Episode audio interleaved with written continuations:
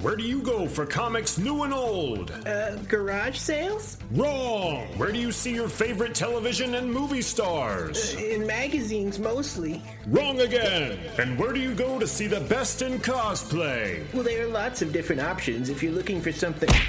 so incredibly wrong! Wizard World Comic Con.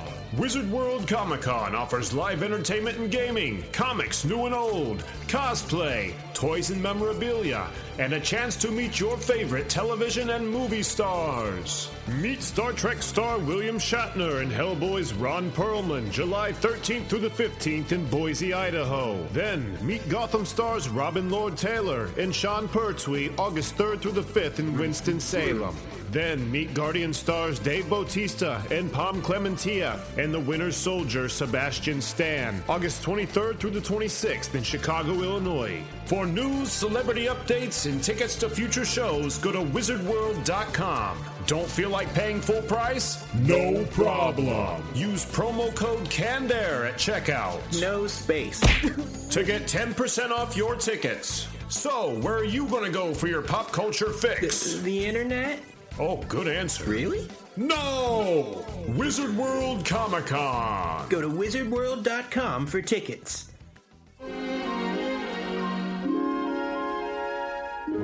Well, hello out there, everybody.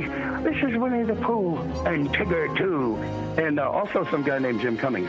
You're not going to believe this, but you are listening to the Canned Air podcast. Good job. Keep it up.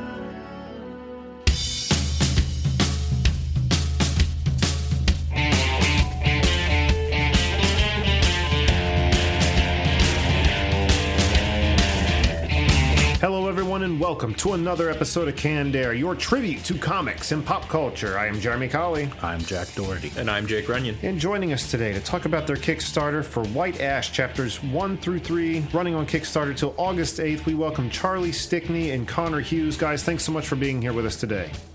Oh, we're really thrilled to be here. Thanks so much for having us. Yeah, thank you very much for having us. We're going to have a great time today. I'm That excited for our retro roundtable. It seems like this is something we should have done a long time ago. Yeah, really. We never touched on this one. No. So much within our range of things we talk about. Yeah, right. Yeah. Uh, Brooke and I went to uh, see Mission Impossible yesterday. Hmm. So that was the influence uh, for the topic today television shows that have landed their own movies. And let me say, that was a damn good movie. Was it really? I haven't Oh, seen past yeah. the first one. Seriously. Yeah.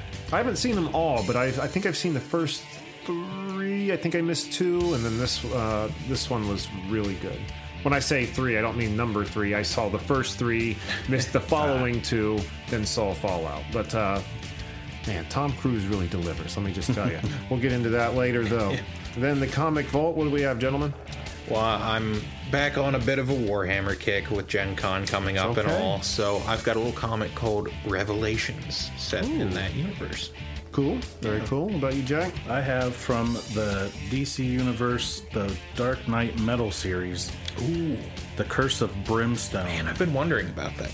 Looks interesting, Jack. I knew I'd get a reaction out of that. okay. no relation. Okay, yeah, I'm gonna have to read that. that looks very cool. A few of the books we'll be talking about there, but then we're gonna turn our full attention over to Charlie and Connor and talk White Ash. But before we do all that, Jake, We love our Twitter and Instagram, and that's why we're putting stuff on there pretty much every day. So I'm thinking you guys should head down and justify all the time spent on Twitter and Instagram by following us there. On Twitter, we are at CannedAirPod. On Instagram, we are at Canned underscore air. And our Facebook. Very important. All these things, all these things, these three things are God, they're what's keeping us afloat, really. I mean, without the social networking, our reach is a little limited. So please follow us, retweet, share your thoughts. the neighbors feelings, might hear us, maybe, but that'd be about it, right? My phone get bill it. would The hold up occasional very well noise having to complaint. call people all the time. Oh, hey, you listen to Canned Air? You should. And speaking of social media, next time you're on Twitter, uh, head over to at What If Series and give us a follow. That's our other show. We're getting we're uh, building the uh, just called What If, a spin-off of Canned Air that I'm really excited about. So far has been nothing but positive That's a fact. results. So uh, it should be launching, I would say October-ish, maybe Right around the corner. something like that. So uh, yeah, give us a follow and be in the know when that goes live. Uh, what else, gentlemen? Wizard World. If you're buying tickets to any Wizard World show, Canned Air with no space at checkout in that promo box, get yourself a cool 10% off. And also, maybe Jake, you already said this, but Patreon. Head over I to Patreon. yet, so do that. Become a founder for $5 a month. You get access to our Patreon show. There's a whole catalog on there that you We've people got have the never Fantasy heard. Fight. We've got the Founders Club podcast. Yeah, I want, I want to uh, do something else for that for that uh, channel, I guess you would call it, but I don't know what else to do. I want to do something really cool. Live gladiatorial combat. Oh, you always deliver with good Well, I do what I can. With All real right. weapons. Real weapons. Let's kick it off with this week's retro roundtable.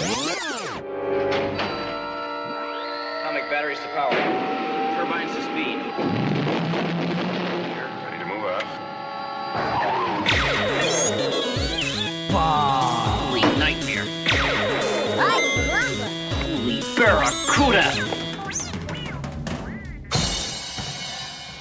All right, television shows that landed their own movies.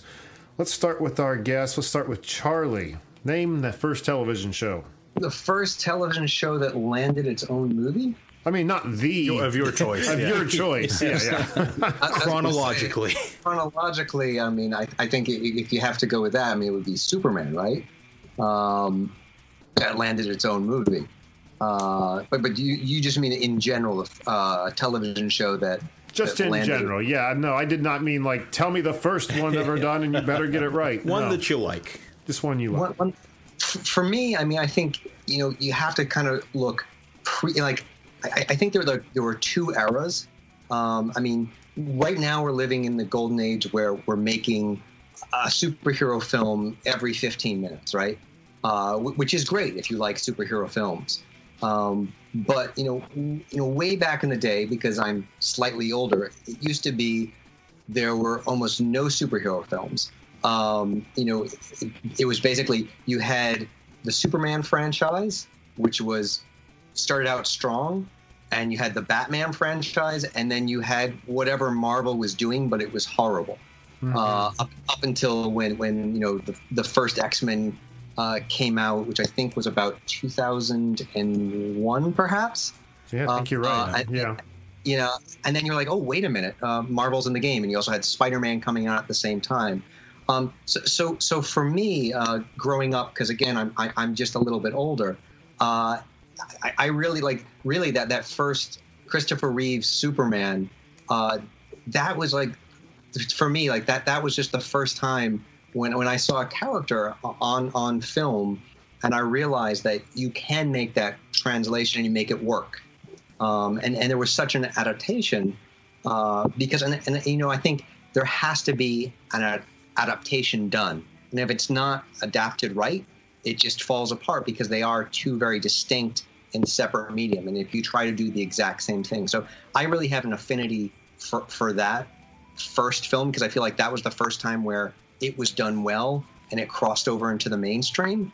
And then since then, you know, like there was a period where it was just hit and miss, hit and miss, hit and miss. And now there's a formula that works. And, you know, we're in this age where, like, like I said, every time you turn around, there's a new superhero film. And it's just a question of is this a good one or a great one or one that you're going to watch on repeat?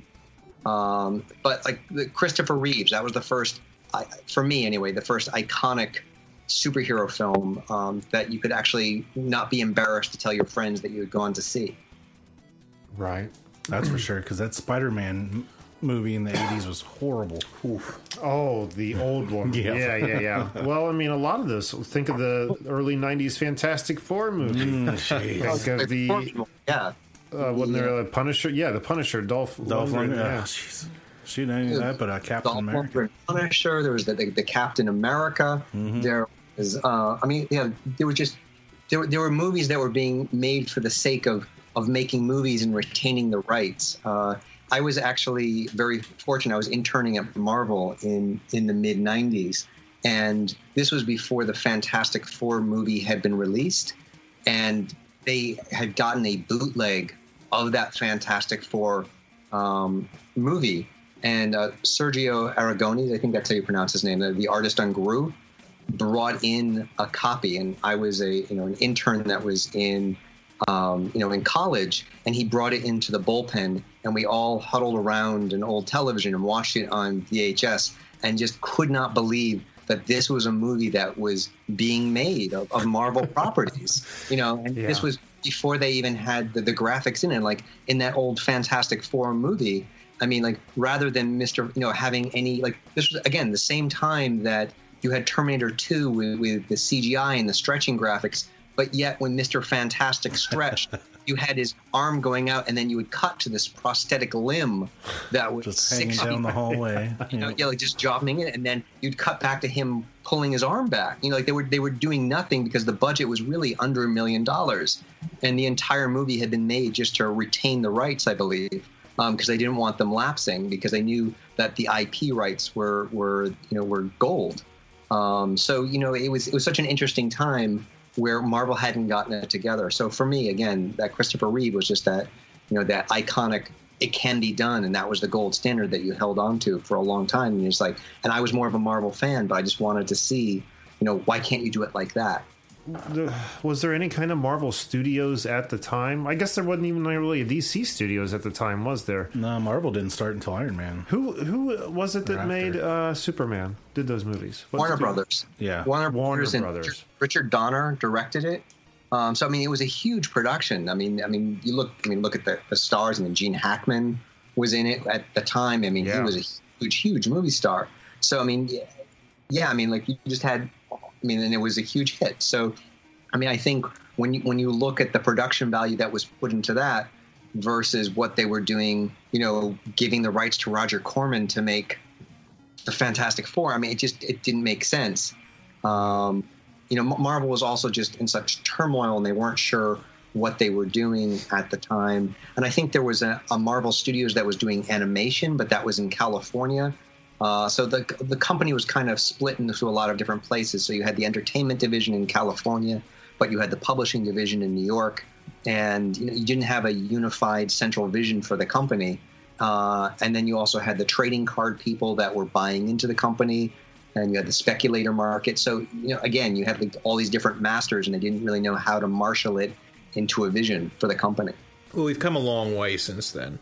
I, I think they've uh, they've really honed that that that edge to the point where they're you can just print money with these IPs nowadays. There's no concern over like, oh, how do we juggle this? How do we keep it going? These studios really come together to focus on what they know is working. Yeah, yeah. Well, and I think, I mean, for me, I mean, it's also really interesting because I, I also have a, um, a, a television and film background, and from from the other side, if you're looking to write for television or film right now, it, it's much harder to sell an original property.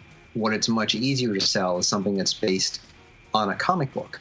Sure. So if, if you're looking to sell uh, a TV series, it's it's much easier if you actually are trying to sell a TV series based on a comic. So we kind of come full circle, you know, you know, at a point where it used to be laughable to think of a TV show or a movie based on a comic. Now it's laughable to think of trying to get a TV show made that's not based on a comic. Yeah.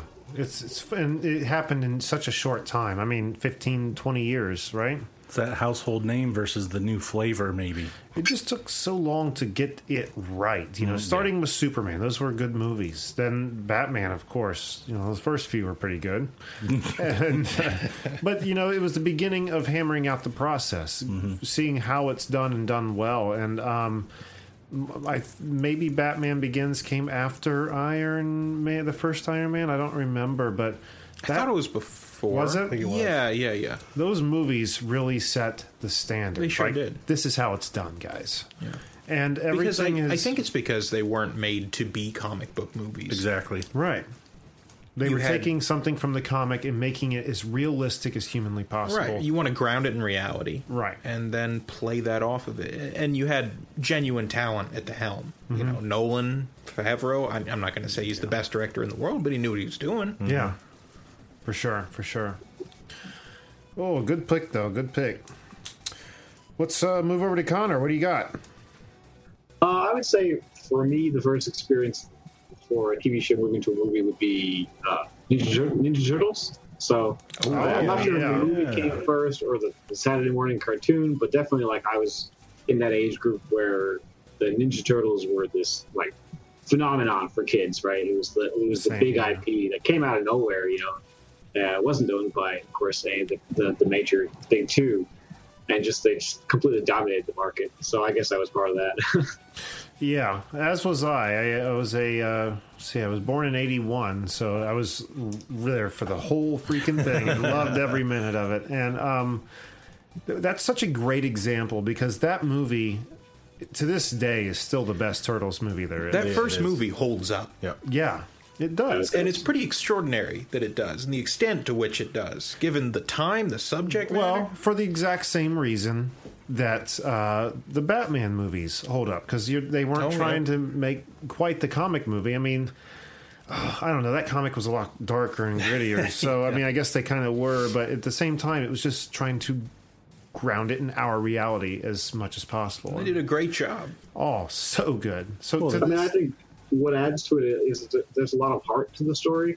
You know, I mean, I remember when when they when they when they have that um, when they get defeated and they have to go out to um, the, the cabin and Yeah. this, they sort of have this like mellow period in the middle of the movie, and you know you wouldn't really think of that kind of thing working in in most kids' movies. I think a lot of they would expect a lot of kids would lose patience with that. But I mean, I remember those scenes really strongly, and I remember you know uh, them them sketching out the different uh, turtles, and I thought that you know that was like this amazing moment. I don't know, it just left a big impression with me. yeah, It's kind of a sure. ballsy move well, to develop the characters in that direction. You know, to say like we're making this movie, let's do it. Let's not cater one direction or the other. You know? Look at the difference between the first and the second movie. Huge difference. Because by the time you're in the second movie, within the first five minutes, you see Michelangelo nunchucking with sausage links, and you see them using Oh, we've all done that before. I mean, let's not. Donatello pretending he's an inflatable clown to defend an enemy or defeat an enemy. It was just ridiculous. Does the second one also have Vanilla Ice in it? Oh, yes, yeah, yeah. yes. Now, the first example, you know, these people got to do it the way they wanted. It was done by Golden Harvest, who primarily did uh, martial arts film. No one else will pick up the movie except for them, which is another reason why that film is so good because you have genuine martial artists. Ernie Reyes for one. He, he played Donatello, I think, in the suit in the first one. In the second one, he was the the kid that was out running around with him. Oh, um, oh, not Kato, but uh, Keen, Keen, Keen, Keno. Ke- Yeah, that's I think that's Was that what it it? was. Yeah, Yeah, he annoyed me in that movie. he annoyed me in that movie. But the movie in itself annoyed me because it just got so cartoony between one and two. I mean, they only came out like a year, maybe two apart, right? I thought they were like yeah, really the tonal close. pretty quick. They rushed that second one out, and then the third one you would have thought would have been good as long as it took for to get that one. But I'm afraid not. didn't Jim Henson have a part of the creature creation on that? Not the last one. The Well, fir- no, I mean the, the first, first one. two. Yeah, yeah. I think And- that's why it holds up so much because of the. I mean, Yeah. Muppets today still hold up as much as they did back in the day.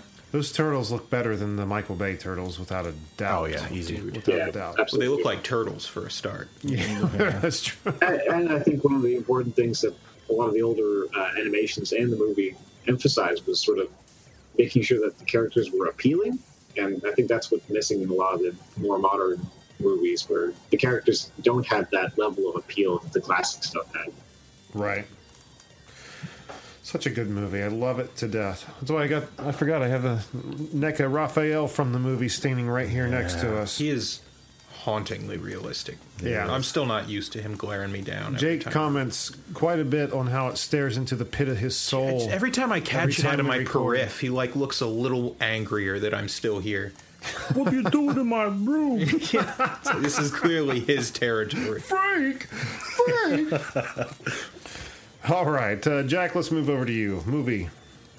Nah, nah, nah, nah. Oh, yes. I knew you were going to take that. Should have. I should. I, I was Gone wondering. I was first. pretty Uh, sure. The power was in your hands. You could have Yeah. said, "Hey, I'm going to go That's next." true. The That's A true. team.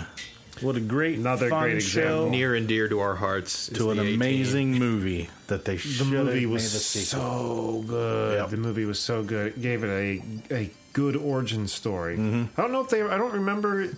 I feel like they touched on their escape from prison in one of the episodes of the show, but it, they never like had an origin story like laid out like this, like how they all came together and everything. It was it was good. I loved it, but It was- nobody went to see it. Nope. It made more sales, I think, in DVD than it did in the box office. So they scrapped it and said, "Nah, we're not going to do another one." Bummer. Too bad. The only one complaint I had was when the tank was parachuting and they were steering it by shooting it. I don't think that would have worked, but it was still awesome. You've got to be a little ridiculous if you're dealing with the, the, Uh, The TV show was Yeah. just as cheesy Oh, sometimes yeah. too, so it, it made up for it. I love how uh, when Hannibal would be a master of disguise, you know, like the target would walk in a room and like he's supposed to be incognito. You don't know it's him until his reveal, but you're every time you're like there he is, like that's him. Well, even better, like the first season, they actually had this running gag for like the first five or six episodes where he was actually on a movie set. Yep, And he, he was had some to creature. And Yeah, like or, water or, or, or a stunt per like he had to leave the movie and they had to pick him up at the movie set, and Yep. and then had to have an excuse to get off the movie, I believe. Um, like just a trope that they realized was going to be a little too difficult to play, and they just kind of dropped that. I just think as the writers, like it was a great idea for the pilot, and they realized as they went on that this is just going to be a little too hard to do to have this outlaw on the run who also happens to be a movie star. Yeah, well, they they didn't do that past the first season. No, I, I don't think they did it past like four or five episodes in. But you you always would see you would see that in the opening montage where you'd be smoking the cigar Yes. like in the gator suit, so it gave you the perception that he was doing that, or like whatever whatever that dragon thing was. But I don't remember seeing it in in subsequent episodes. But it was definitely in the pilot and for the first couple of episodes. The same way they had to break Murdock out of the um, you know in the insane asylum yeah, almost episode for the first season and then they realized you know like they were eating up valuable screen time if every episode they had to break him out they had to you know take hannibal off the set um, you know was taking away story beats I remember, like in the television show, uh, at one point when they were either reminiscing about their escape from prison. It was like the most lackluster escape.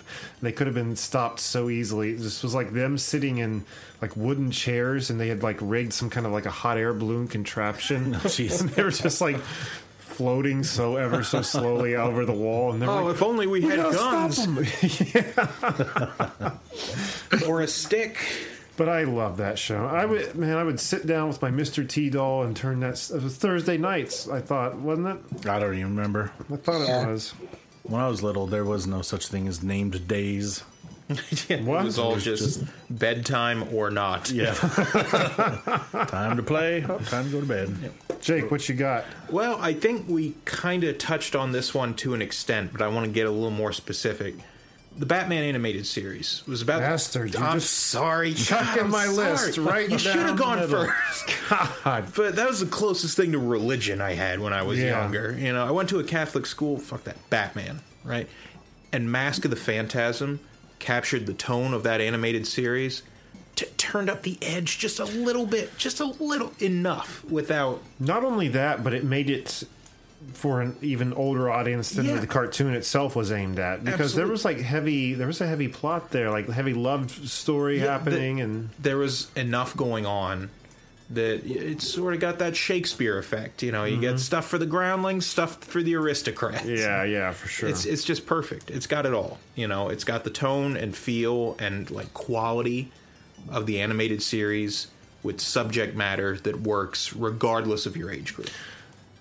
I will never forget the first time watching it because you know, the mystery of who the phantasm is is always just like what makes it so cool. But like wa- rewatching and knowing Oh, yeah. who the phantasm is, I don't, it kind of takes Absolutely away one of little those like multiple viewing. movie. Yeah. And I remember just being obsessed with the look of the Phantasm. Oh, for sure. brutal hook and like Yeah. the angular, almost kind of like swooping jaw of the mask. Ah, It's incredible. Very Ultronish Oh, swoops yeah. in the mouth, and and you know, you could you could almost say like, oh, it's, it's the Grim Reaper. There's something about it though. It just feels iconic to me. Like Yeah. under underappreciated. In the fog that always surrounded. Yeah. Oh, what a great concept. There was a scene of that movie where the police are chasing him, Batman, and he's lost his cowl. He's like his mask is off, and he's trapped in that construction site, like getting out of that situation. That was pretty cool. Absolutely.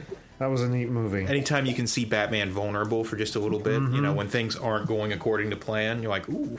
That was as vulnerable, I think, as that series ever made. Yeah, yeah. You're never sure if he can pull out of that one. Most of the time he can, but getting too vulnerable, you're like, this might. Be What did he do? He like threw his cowl like on a sawhorse, and then like shot his his uh, vi- uh, vine, his rope across the way, and had it reel so it looked like he was flying away. And the helicopter just lit him up with Gatling guns. and just fell apart into nothing, and he was already gone by that point. That's bad. They also had to recut that movie too because the original cut was too violent.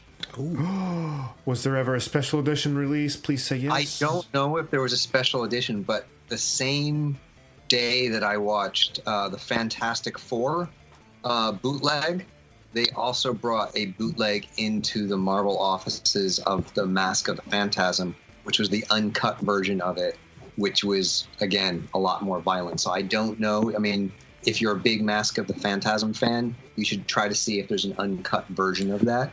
But I know there was like there was definitely a version that they were not going to release, but maybe they've released uh, at this point. So just worth looking for. Sounds like we have a homework assignment. Yeah, seriously. I think so. Just just throw something out there for your favorite film. Well, I know, like, um, I never really watched the Batman Beyond television show. The way I got into any bit of Batman Beyond was Return of the Joker. Return right? of the Joker. Oh my god. I saw a commercial for that one time, and I was like, oh, I'm going to get that. It And I- belongs to me now. I went and bought it. I bought it on VHS to tell you how long ago it was, and the great big clam Disney clamshell. Those are the looking thing. best, dude. Yeah, but um, after I bought it, learned there was an uncut version, which they did then release. So I rebought it on DVD, and um, minor differences, soft swearing here and there, and there is a part where uh, the Joker gets. Like in the edited one, he I think gets electrocuted off screen, but in this one, he like Robin like guns him down. Wow.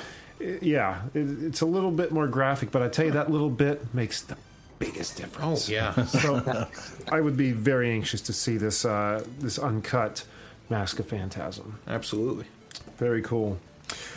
now that your list has been picked apart, I was gonna say, do you have anything now? The one thing I got left, I got a few things left, but uh, the one I'll mention is uh, the Wild Wild West. I've mentioned it yeah, in the past week. three episodes, I think. Um, but it, it comes to mind in this topic because I've never familiarized myself with the original show.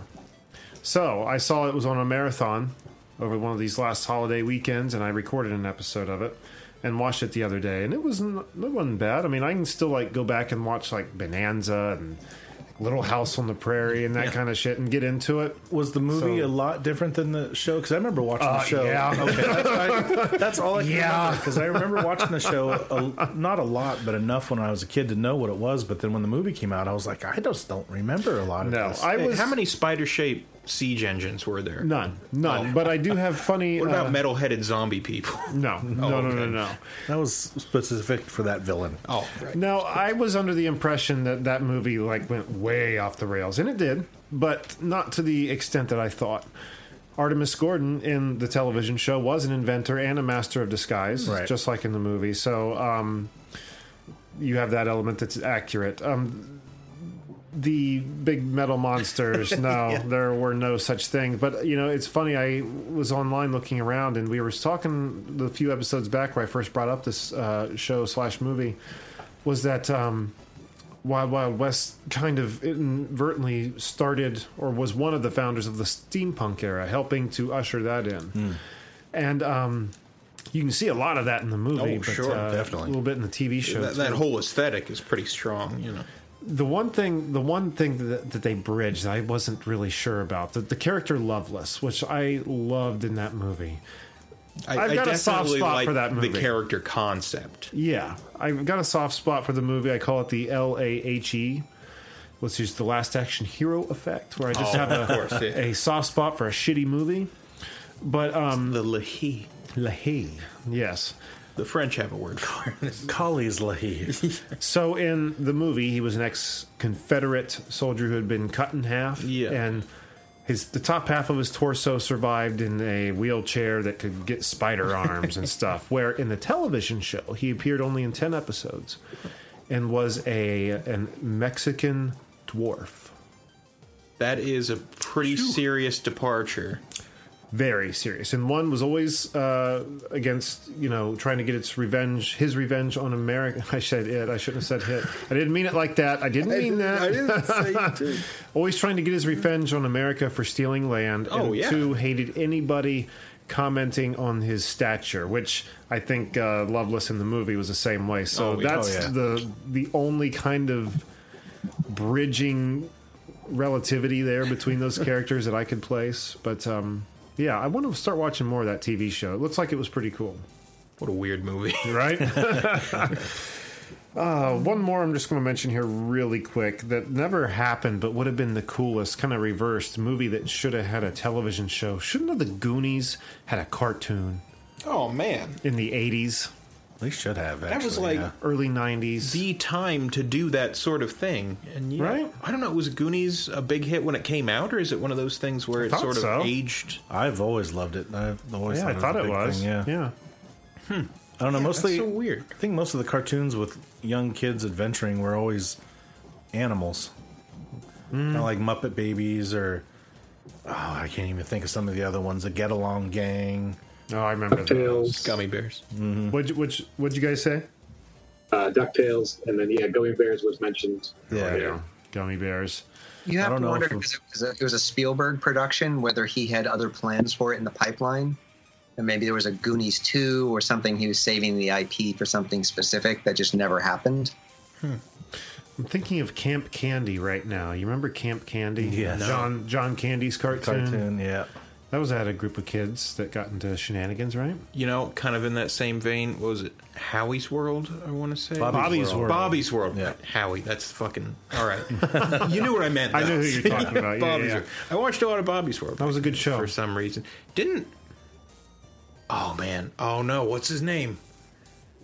Uh, Louie Anderson. He had a cartoon as well. Oh yeah, those, Life Of with his Louie. childhood. was that what it was? Yeah. Life with Louie, yeah. No, mama. Can never watch that show. I'm a tomato. when he got some kind of sunburn or something like that. Yeah, right. I remember that vividly now. Yep. A cultural gem, to be sure. Lord. Oh, I think that's a good that's a good note to I wrap agree. up the uh, retro roundtable on. Oh man! And with that, ladies and gentlemen, we have T-shirts, we have mugs, we have decals. What else we got, guys? Can coolers. Wall can clocks. coolers, wall clocks, towels, your mother's drapes. Her At drapes. Society6.com forward slash Canned Air Pod. All these items have the Canned Air logo plastered all over them. Just what you were wanting. That's right. Got a birthday coming up? Canned We Air. got- We got you. Christmas around the corner. Merchandise. Yeah. Canned Air. What else? Help me here. I'm Labor drowning. Day. Labor Day. Labor. Looking for a good Labor Day gift for your lover? Uh, my Canned Air. birthday's coming up, so why not celebrate by buying your friends and loved ones Canned Air merchandise? That'd be a nice gift for me. Make Back to Jake's school birthday. for your kids, right?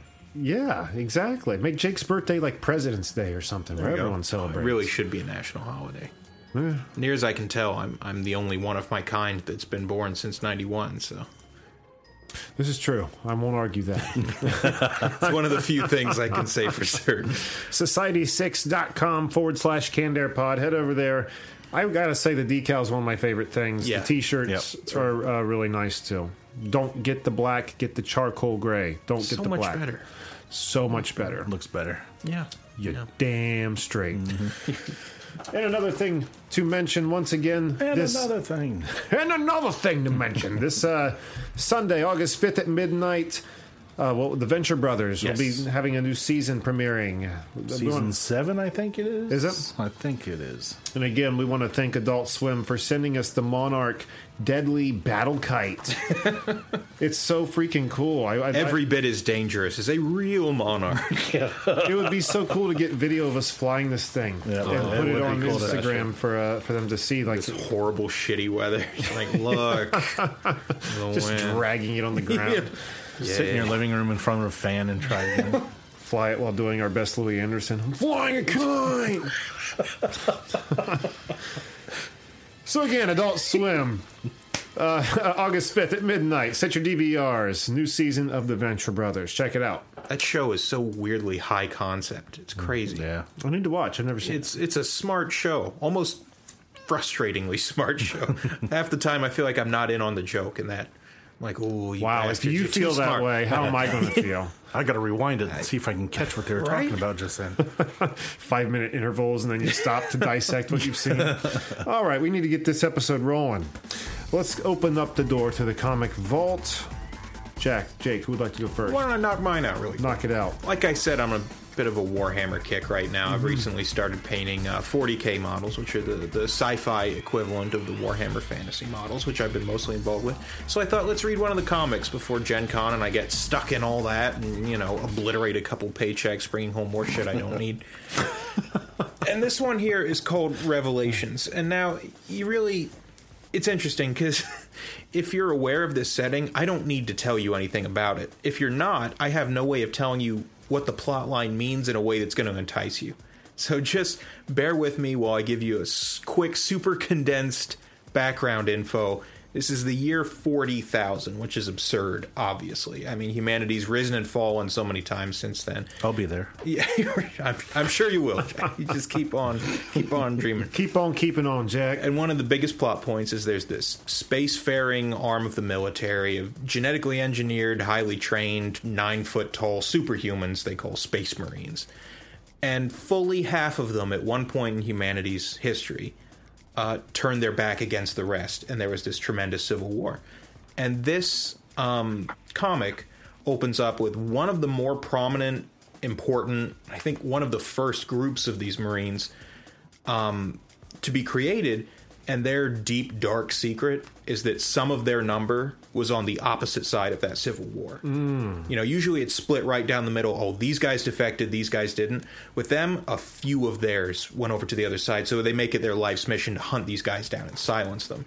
And you've got this agent, uh, an inquisitor, she's called, kind of a detective slash executioner, a real Judge Dredd asshole kind of figure, who's dedicated her life to uncovering this secret. She strongly suspects members of this group have defected, you know, 10,000 years ago or whatever, and she needs to pin it on them.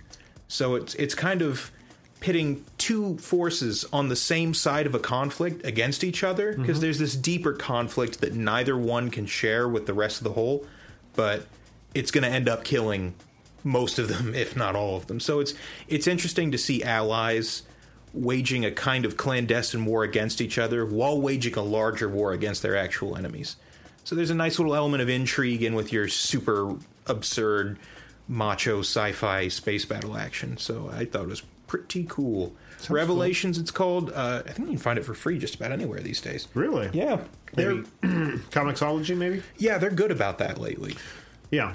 If you're always in a pinch for a comic, you can always go to the free bin on Comixology. There's Oh, always yeah, something tons good of stuff in there. on there. Always, yeah. Tons of stuff. Yes, they do. But yeah, so check it out. It's pretty cool. There you go. If you're into it, you're already into it. So like I can't really.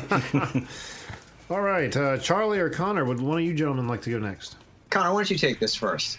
Okay. Um, well, when we were at San Diego Comic Con, we sort of picked up a few. I picked up a whole bunch of comics. Uh, I picked up, I mean, um, a series called Fisher by Vault, and I read through the first uh, three issues straight through on the on the plane. Really enjoyed them. Uh, loved the loved the art. Uh, I thought their the story was pretty good. I think it's sort of just getting started really with the. I mean, it, it, it, there's a fair bit of content, but you can see they really want to they really have a sort of a direction that they want to go in but really i just i sort of just really enjoyed the, the style um, i really like the colors i thought they were really really good um, yeah and then let's see briefly what i also read on the plane was something called Rob Hanes adventure which is by randy reynaldo i don't know i, don't, I honestly don't know where you can get this i think he self-publishes it but it was there at the con and it's sort of um, uh, Milton Caniff inspired adventure story. Like, if you guys know uh, Terry and the Pirates, I really like those stories. And sort of, we, we ended up chatting for quite a bit. Yeah, Terry the Pirates was this really classic uh, strip comic that was syndicated back, I guess, maybe uh, late 20s up until up through World War World War II. and it was really popular back in the day. day.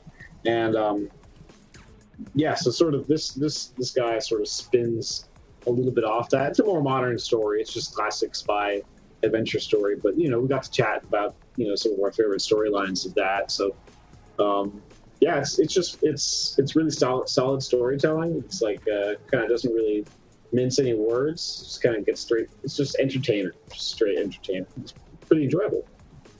In the first one, you said that was called Fisher. Yeah, that was Fisher by Vault, and um, uh, let's see, take the names here. Uh, This is one of those books that's kind of falling into that that plague that we endure having a comics podcast where we hear so many names Yeah. and books come through. It's like I think I've heard this, Yeah. but I don't know. It sounds really good. yeah, there's A a lot of they stuff all out kind of. Yeah. Yeah, uh, Tim Daniel and Patricio Delpeche. Uh, they were the team on the book. I'm writing this down. Fisher. I want to check that out. That sounds awesome. Is that like F I S S U R E or Yes, like that's the right. Angler? the Angler. Like F I S C H E R, like the surname. oh, I thought that's so. How is it? Is it pronounced like It's Fissure. Fisher? Yeah. Okay. Fisher, yeah, I suppose, yeah, yeah, I, that's what I thought that you were saying was Fisher. I was like, okay, okay. yeah. I suppose I'm mispronouncing it. No, no, no. It's not your it's your fault. I think it's just because the the way we can hear each other through our uh, technical implements here. Our apparatuses. Yeah, yeah. Uh, it's like a fissure, as in like a, a break in the ground, right? Yeah. Gotcha. And that's the inspiration for the story. Then I think I've definitely heard of this before. I'm gonna check it out nonetheless. I'm looking up Revolution right now as well. trying to find it on uh, Comixology. Is there a publisher that I can be looking at the same time? It was a Revelation. It was. uh let me see, I can give you the names of those involved, and hopefully that'll get you there. Revelations by Oh, I think I George. Mann, Yeah. Tazio Bettin, I think I'm pronouncing. Enrica Eren Angiolini. Oh, interesting. And Rob Steen. Oh, I'm sorry, Rob. Uh, one of them Oh, is they bound not to have a very interesting name. right. The art looks fantastic. It's extraordinary, yeah. And it, it holds up. It's it's one of those comics where initially I was like, "Wow, this is a nice cover. I wonder what it's going to look like." Between no, the consistency of style between the cover and the actual comic is wonderful. yeah, I'm a really big fan of generally the 40k and, and Warhammer series, so I'll probably check it out. Yeah, I'm I'm getting there in a big way. That's I was sure I was like one of these guys is going to be all about it. I'm going to be sitting here just agonizing them with my baseline description of what it's like. so No, it's thought in you had space, right? It's a very difficult thing to summarize. It's so I thought you rough, did yeah. excellently. yeah, yeah. No, that was very good, especially about for construction like, tool. three sentences that you had. All right. All right. Very good. Very good. Jack, how about you? You want to go next? Yep, I got from DC The Curse of Brimstone, which I believe this is a brand new book. I don't know if he's a villain or a good guy or a hero. Yeah, he's a celebrity. No, it's not that Brimstone. Oh, okay, my mistake. that was kind of the inside joke of me picking this up, but it takes place in a town called York Hills. And back in the day, it used to be a booming town. Uh, it had a coal mine, well, mines in general, factories. Well, as time passes, those shut down, and the, the town pretty much just goes to waste. People still live there. I don't know if where you're from, Jeremy, if it, it was like that at all. Was it a big booming town at one point, and then just kind of Um, I know Bell Fountain at one point was. It was like Oh, the. It was like a pinnacle of socialite. Uh, I don't know entertainment. I guess like people would go. come from all over to go to Bell Fountain, and then, whew, boy, over the just years, died off pretty much? Yeah, definitely not that. They're trying to make it that again. Well, that's how York Hills was. It pretty much died out. Uh, the kid named Joe, uh, I lost what his last name was. Doesn't make a difference. He wants to get out of town pretty much. You can't unless you have a car. His car, he pretty much has to hope that it doesn't break down on the way to wherever he's going. You have to have a job to be able to get out of town. He can't get a job. His sister works at a diner. She's trying to go to school to become a nurse. His dad got hurt at the factory, so he's living on disability, which of course is hardly anything. So he's miserable. He gets in a fight with the family one night, leaves the house in a huff. His car breaks down, of course. And this black sports car with this well dressed man pulls up, gets him in the car, starts talking to him a little bit. And Joe's telling him, you know, his whole backstory. He hates it. He just wants the town to be back the way it was. He wants to get out and be successful, but he can't. So the guy's like, "Well, you know, I hear your story and I'd like to help you out. I'll do whatever whatever it is you want." And he's like, "All you have to do is shake my hand." So he shakes his hand. He starts burning. He's like, "It's probably going to hurt a little bit, but I'm going to help you." and he just ignites into this giant molten monster, and that's where it cut off. And it was pretty pretty neat. I don't know if there's a good picture of him. Kind of in looks here. like his life is pain. At this Was this a preview book or is this a no, it's full an origin. It's a full issue. There's a preview of something else in the back. I didn't really take a look at, but I don't know if the guy is like kind of like a devil type thing, and he's going to be working for him, yeah? Like a Spawn type hero, Hellraiser, anti-hero.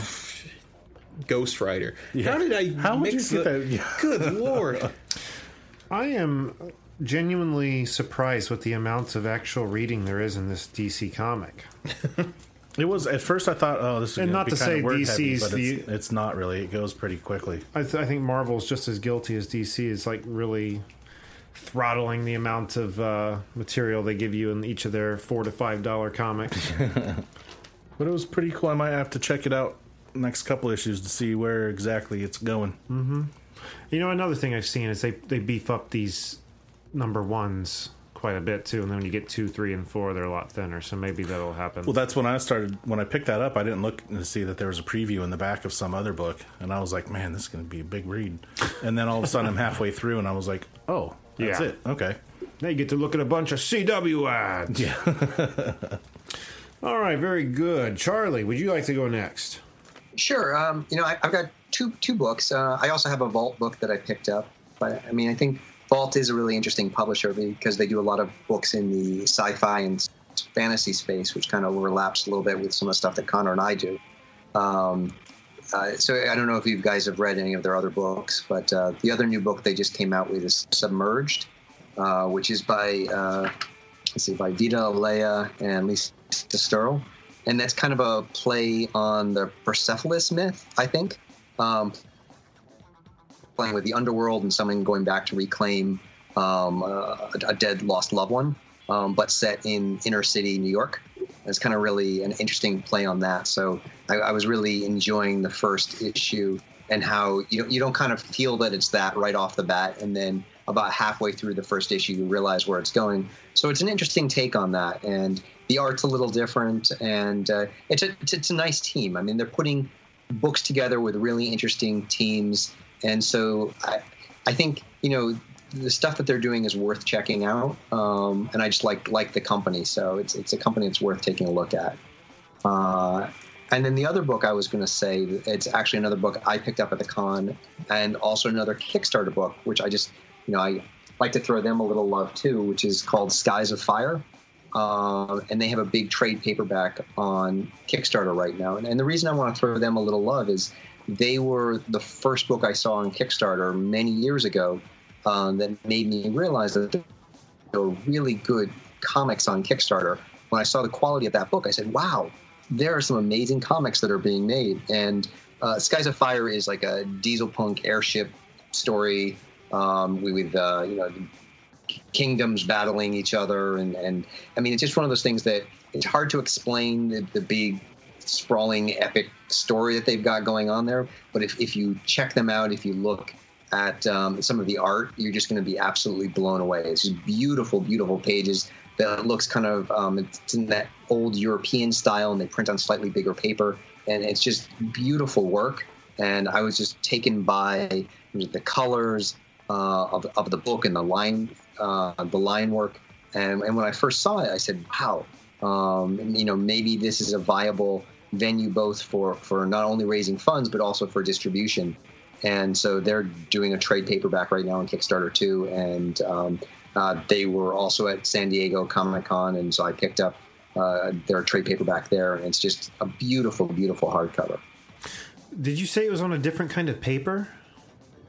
Uh, yeah, slightly larger. They do a slightly larger, um, rather than the standard comic book size. Uh, Like the they do Age style. I see. So Yeah, like, like- the paper itself wasn't something different. It was just a different size. Yeah, like the old, ma- I think more of a magazine, I see. Uh, yeah, if you think of yes. something like Tintin, it's it's a bit like that, like in, in that style um, of paper, and like the hardcover is like that. You know, Right. That sounds awesome. That sounds really cool. And what was one more time the name of that? Skies of Fire. Skies of Fire. I'm gonna write that one down too. That one's look cool, looks cool. I'm on the Kickstarter Let me right see. now. Like if you, if you look at it, I mean, it's just absolutely a beautiful book. Artwork looks Oh straight wow! from like the yeah, image. look at that. Yeah. Very cool. Oh, look at those zeppelins. Zeppelins. I- you took the words out of my mouth. Wowee, a zeppelin. Very good. Awesome. When I talk about Star Wars and there's something I want to bitch about, what is it, guys? What do I typically bitch about? Force or the the Last Jedi. Well, I, I've bitched a lot about that. Canto Bight. Bef- not about Last Jedi. Ah. Blue Milk. Blue Man. Oh yeah yeah yeah yeah. yeah. I've always got something to say about the blue milk Perpetual because thorn in your side. every director wants to shove a glass of blue milk in my face, and so th- it's that that caught my attention of this uh, this web comic I got. Blue, it's Blue Milk Special, BlueMilkSpecial.com. And what they do is they specialize in just making. Uh, they're like uh, kind of like Sunday funnies, I guess. They're short strips, but they're Star Wars, and a lot of them are set in situations we already know from the movies, just with a, a humor uh, element added to them. I got a few here. this has uh, Chewie and Han in the cockpit of the Millennium Falcon, and it says an Imperial Star Destroyer. Shit, if we're boarded, they'll find our cargo for sure. But without these smuggled medical supplies, thousands of younglings will die. You see Chewie hit a button, click, and he goes, Geez, looks like she accidentally jettisoned our cargo. Problem solved. one of the examples there, and here's another one where C3PO and Chewie are standing by a fire, and as they're talking, looking on to Han and Leia making love right in front of them and finding out that they're people who do do it with the pets in the room. I think something of note is that Chewie can speak. Thank Yeah. you. That's- I've got that written down here. That is one thing I really love. When Chewie has dialogue, it's not just roar, roar, roar. You're roar. getting his perspective on the matter. You're actually getting that perspective. I love that. And um, when I went back to the beginning of the archives, seemed like they were kind of just one shotty, but these all go together. Like if you get all of, I think that was every. Forgive me if I'm incorrect on this Wednesday and Sunday release. It could have been something else I was looking at. Actually, it probably was. Anyway, whenever these come out, they are in uh, chronological order. They're following an adventure. So uh, check them out. BlueMilkSpecial.com. Uh, it was a lot of fun.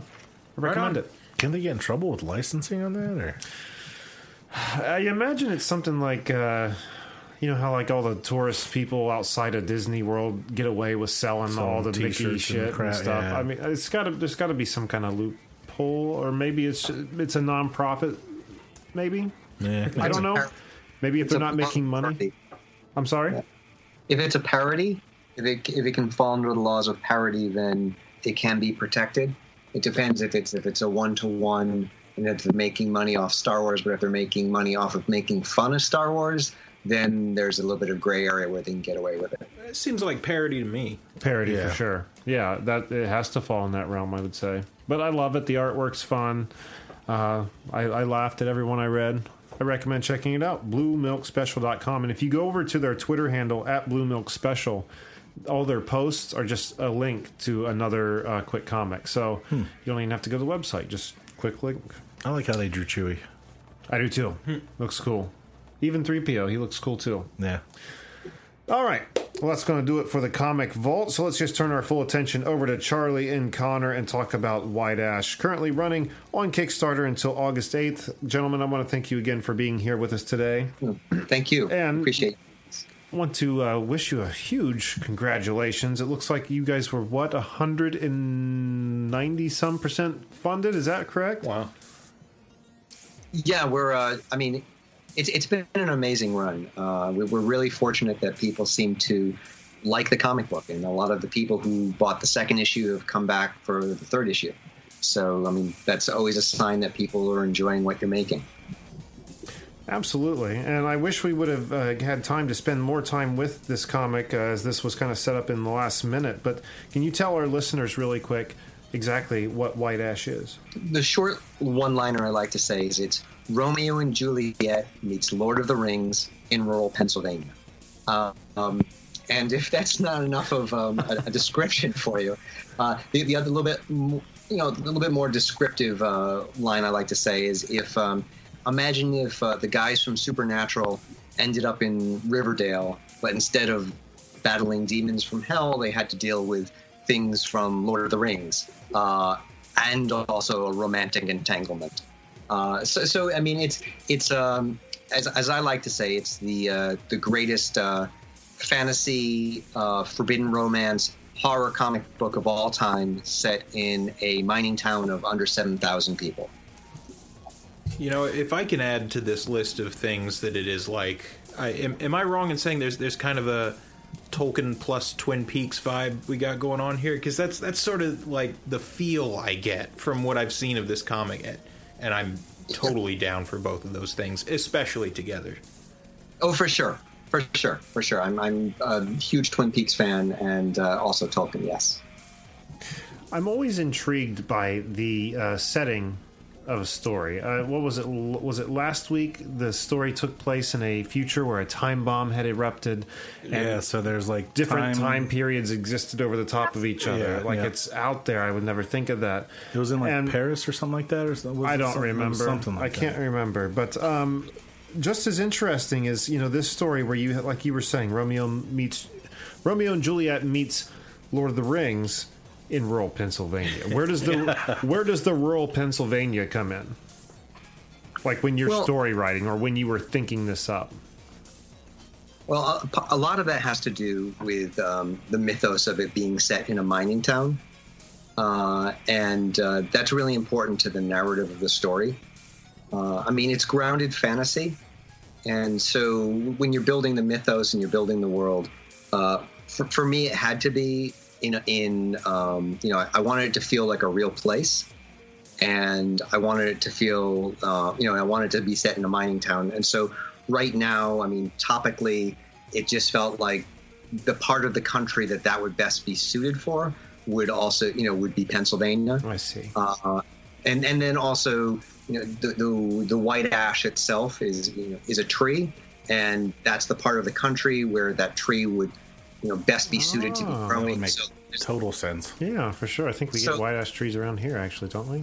Mm, I think there is probably some. Yeah, sparse. Yeah. So so like so all those different factors were kind of putting us in you know one particular uh, region in the country, and you know and all those things tie into the mythos. So um, it, it, wasn't arbitrary. Um, it, was, it was very specific to try to tie you know to tie it to something to elements in the story that I don't want to give too much away. Um, but that's just what makes it great, though, because I knew it wasn't arbitrary, but it, it sounded arbitrary. I was I, I, wanted to hear the path to it, and that's really cool. You guys really did your homework on what you had in front of you, and like, this is the most logical explanation of where it would be. It makes more sense to be in Pennsylvania for a mining town versus like in California and the mines, because yeah. Pennsylvania is more old land, I guess and like un, untouched. The Lord of the Rings, that's old ancient times. It's all about the old world. Uh, yeah, instead of going to the new land. Oh yeah, it would be a much better setting for that kind of a feel. And then you're mining in California. It's like you know miles out of the way. You got to take a bus to the boat to the plane. But then the tree, the white ash, so that that just brings it right back home. Then yeah. And you know, right. I, oh, go ahead. Well, I was gonna say, and also like just without, like I said, without giving too much away, that you know there are some people, some things that have been, say, hiding in white ash for a long time. And if you know if they were hiding for a long time in California, intermixing, you know, they they could only say have been part of our society since 1900. Right. Where if they're in Pennsylvania, they could have been part of our society a lot longer. Um, so like there, there's there's also that you know like so this is an older part of our country, so it gives them a richer history being able to integrate into our society. So I wanted it to be part of the you know old Americana as well. It works. And It you does. know, talking about rich histories, it, uh, everything I've what I've seen of this comic so far seems like there's a lot of Norse iconography, mythological elements. I saw it looked like a, a place called Sifs, and I, I wonder is is that a is that a continuing theme? Are you sort of pulling from that mythological set more than any other in particular? Again, yes. I mean, the, the the Norse mythology does tie into um, the specific mythology that we're using uh, as as part of um, the hidden history of the show. Um, but also, Norse mythology is, I mean, the Vikings visiting uh, America, and you know, that's also part of our country's history. That's that's been forgotten uh, a little bit and underreported. So so like that that's all also part of Americana. So I'm tying all those pieces together as well. Um, so so yes, I mean like there there is a very specific mythology that we are pulling from.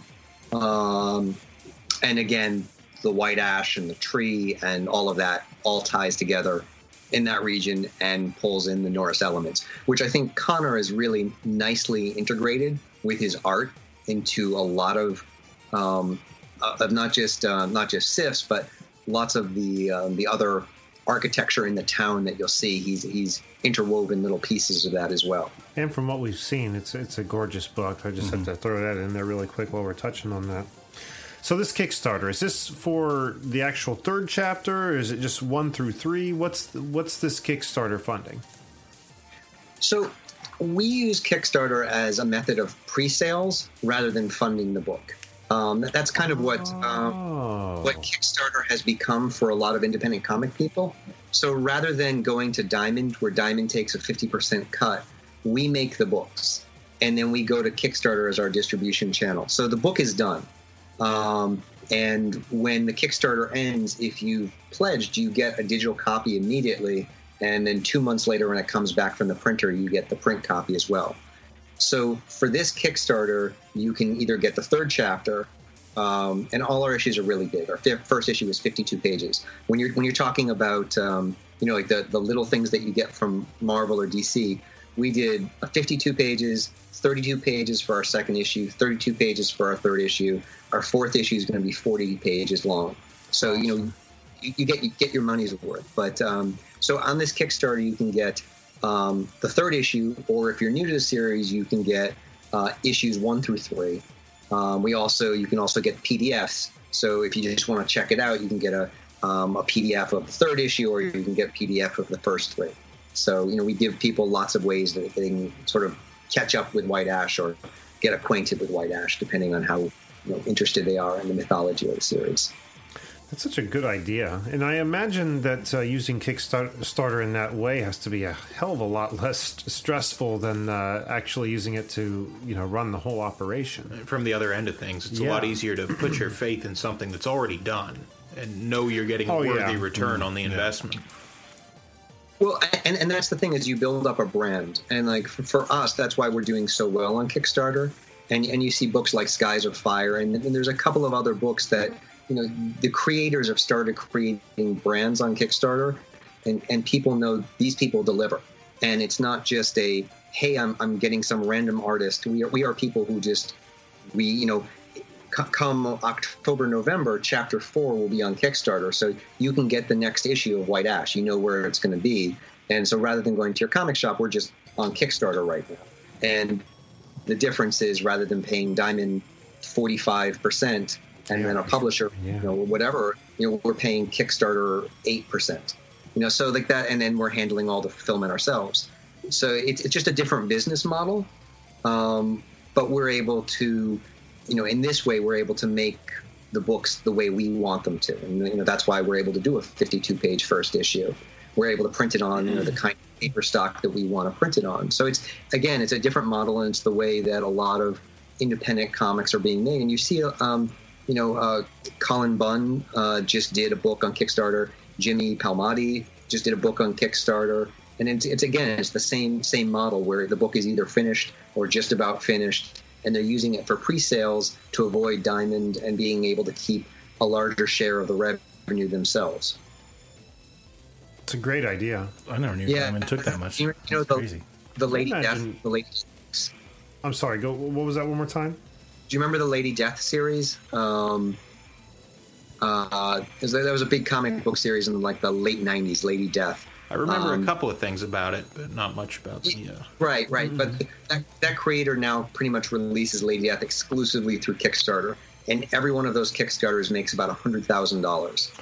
Uh, Lord. Yeah, yeah. And they go, you know, it goes straight to the creator, and then five months later they release another Lady Death book, another hundred thousand dollars right to the creator. I mean, so it's, I mean, it's when, when you're looking at the numbers and and trying to figure out the best way to go. I mean, I think a publisher might make sense for us at some point, but for us building this comic, uh, it, it's made a lot of sense for us to build it on Kickstarter and be able to make the book we want to make. Um, the, you know, so far, and it's been able, you know, we've been able to make it at the pace we need to make it, and and Conor's been able to put in the detail into the art that he's needed to put in. I mean, it looks gorgeous. Wow. So are you guys taking care of all the like the packing, shipping, and handling and all that stuff on your own, or does someone else do that? Right now, yes. Right, right now we are. Um, Wow.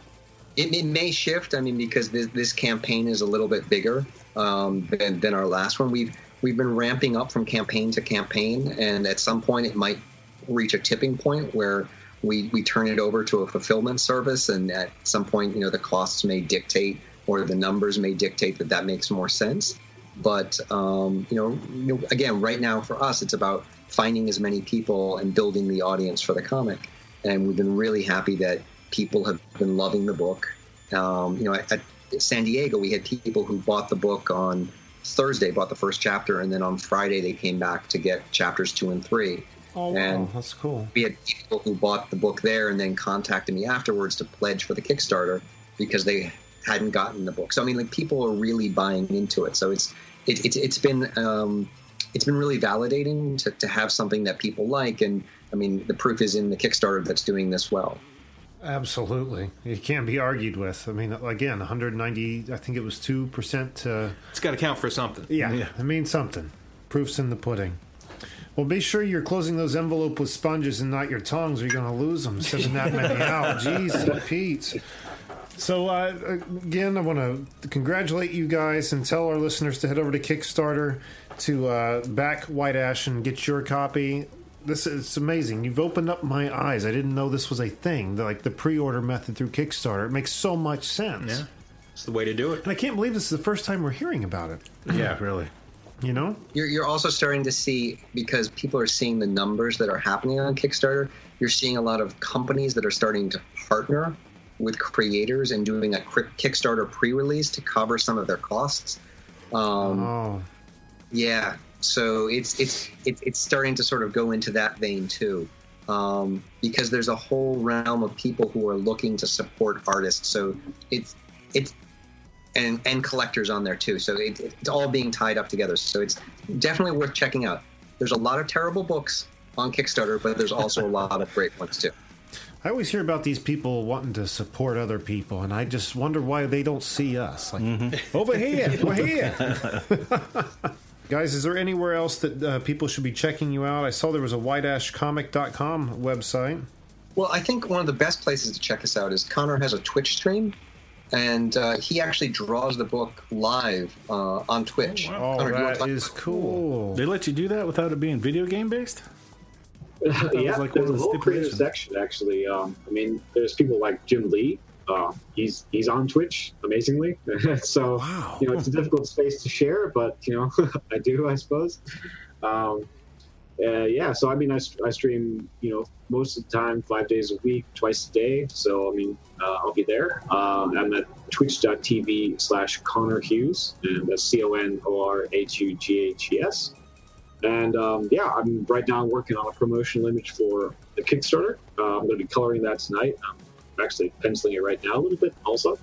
And um, uh, yeah, uh, we have a great time. Uh, there's a lot of people, different kinds of people there. There's there's comic artists that want to ask questions. There's um, you know people that are into game development that also like to stop by. Uh, there's also just people that like to see comics being made. Uh, so there's a whole different whole whole set of different kinds of people that choose to stop by. Uh, so we'd love to have you. That's awesome. So if you're a big enough fan, you can you can watch your comic from the dr- literally the drawing board Yeah. to your hand. That's that's well, incredible. yeah, you can, and you can. Uh, there are some people that in Kickstarter for issues one and two, they wanted to be drawn in, and so they even got to draw themselves be uh, see themselves be drawn into the comic live. So that was, I guess, something that they particularly seemed to enjoy, and I'm happy to be able to do it for them. I can understand why watching yourself come to life on a uh, well, Yeah, really. That's awesome, incredible. Well, we'll ha- uh, have that linked as well as the Kickstarter and uh, White Ash Comics on our website. Uh, we'll be doing that on Twitter. Anywhere else, we should be checking you out, guys. Well, the- there's the Instagram. So there's uh, White Ash Comic uh, Instagram, and I have an Instagram. Uh, if you check out the Twitch, you'll see all those links. We'll have, we'll have those links available for you there. I get to put lots of links on the website this week. no shortage. yeah. We, we'll just spam you guys. I mean, uh, Charlie's on on Twitter. Um, that's the best place to find him, right, Charlie? Yeah, pretty much. Yeah. Uh, tw- Twitter is my home. Uh, Ours for- too. for So it's crazy we haven't We're bumped into each other neighbors. yet. Yeah, Yeah, really. You guys are up in Michigan? I, I'm actually in Los Angeles, and Conor's in New Jersey. Where did I get Michigan from? I must have been somebody else. No, that was the uh, the other girl he tried to set up That's set us up with. Yeah, yeah. All right, guys. Well, I want to thank you so much. And again, uh, if you next time you want to promote your next issue, let us know. Get you back on the show. Uh, this has been a lot of fun and very educating. Yeah. Yeah. No, thank you so much. This was this was really fun. Yeah, love to be here. Thank you very Certainly hope so. Jack, what do we have on the website? Go to cannedairpodcast.com or you can check out our special guests, listen to the show, follow us on all our social media, visit the Hall of Heroes, check out some of our YouTube videos, and if you want to get a hold of us, send us an email on our contacts page. And don't forget, we are at Canned Air Pod on Twitter and at canned underscore air on Instagram. And if you like what we do, don't just follow us there. Head on down to Patreon and back this podcast. The benefits are getting better every day. Isn't it the truth, though, Jay? And if That you if you head over to at What If series on Twitter, you can find once again, like I said early in, uh, in the episode, the first social media post for our new series What If, coming out here in October. Give it a follow. Stay in the know of when that series drops. It's going to be awesome. I'm Take the day off work. Gather your kids around. Make it sit around the make a radio. time of be one of the first ones to listen while you're not at work. It'd be great. a proud moment it would be. But yeah, if you want to know what these episodes are going to be like, I just uh, suggest you go back into the Canned Air catalog. We've done some uh, what ifs there. Uh, what- what if Disney never existed? What if the events of Roswell, New Mexico actually happened? What if magic really existed? What if the internet had never existed? A lot of existed things. Existence is in question throughout the series, one form or another. We're it's going to be a little bit deeper than that in the actual series, but uh, it's a good example, I think. Go to the What If Facebook page. It's at what if dot the series, and that'll that has the first the ones from Canned Air. Yeah, and on the Twitter, I have links uh, in, in the post that you can just click on and listen to them that way as well. So, many ways for you to check it out and be in the know. Venture Brothers. Oh, Aug- Oh, we. August 5th. I forgot. Uh, August 5th at midnight. Set your DVRs. Be there. New season premiere. Or don't because of the DVR. So I guess just record it. We already got our Monarch kite, whether you watch it or not. Yes. So. We're gonna fly it. Damn right we are. All right, ladies and gentlemen. Well, I think that's going to do it for this week. So until next time, I am Jeremy Colley. I'm Jack Doherty. I'm Jake Runyon. I'm Charlie Stickney. And I'm Conor Hughes. Thanks for listening, everyone.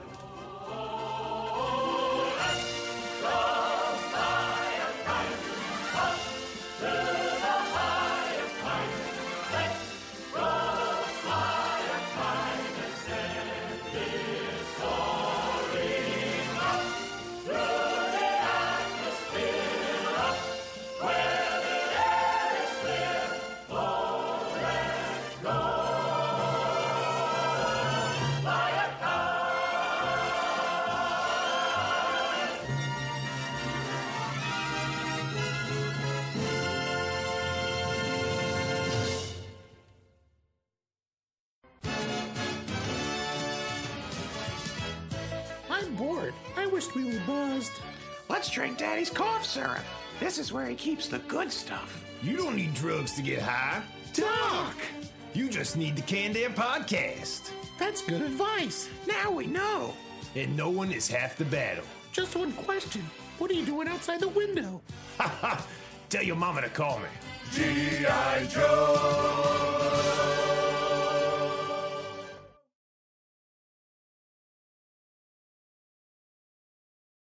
Welcome to Skype call testing service. After the beep, please record a one, two, message. one, two, three. Afterwards, your message will be played back to you. Talk boys. Hello, Hurry up and say some stuff before she hangs up on it. It's me, Jake. I'm cooler than everyone here at this table. Fuck you. Don't hang What up on, asshole. on us yet. Yeah, it's true though. Bam.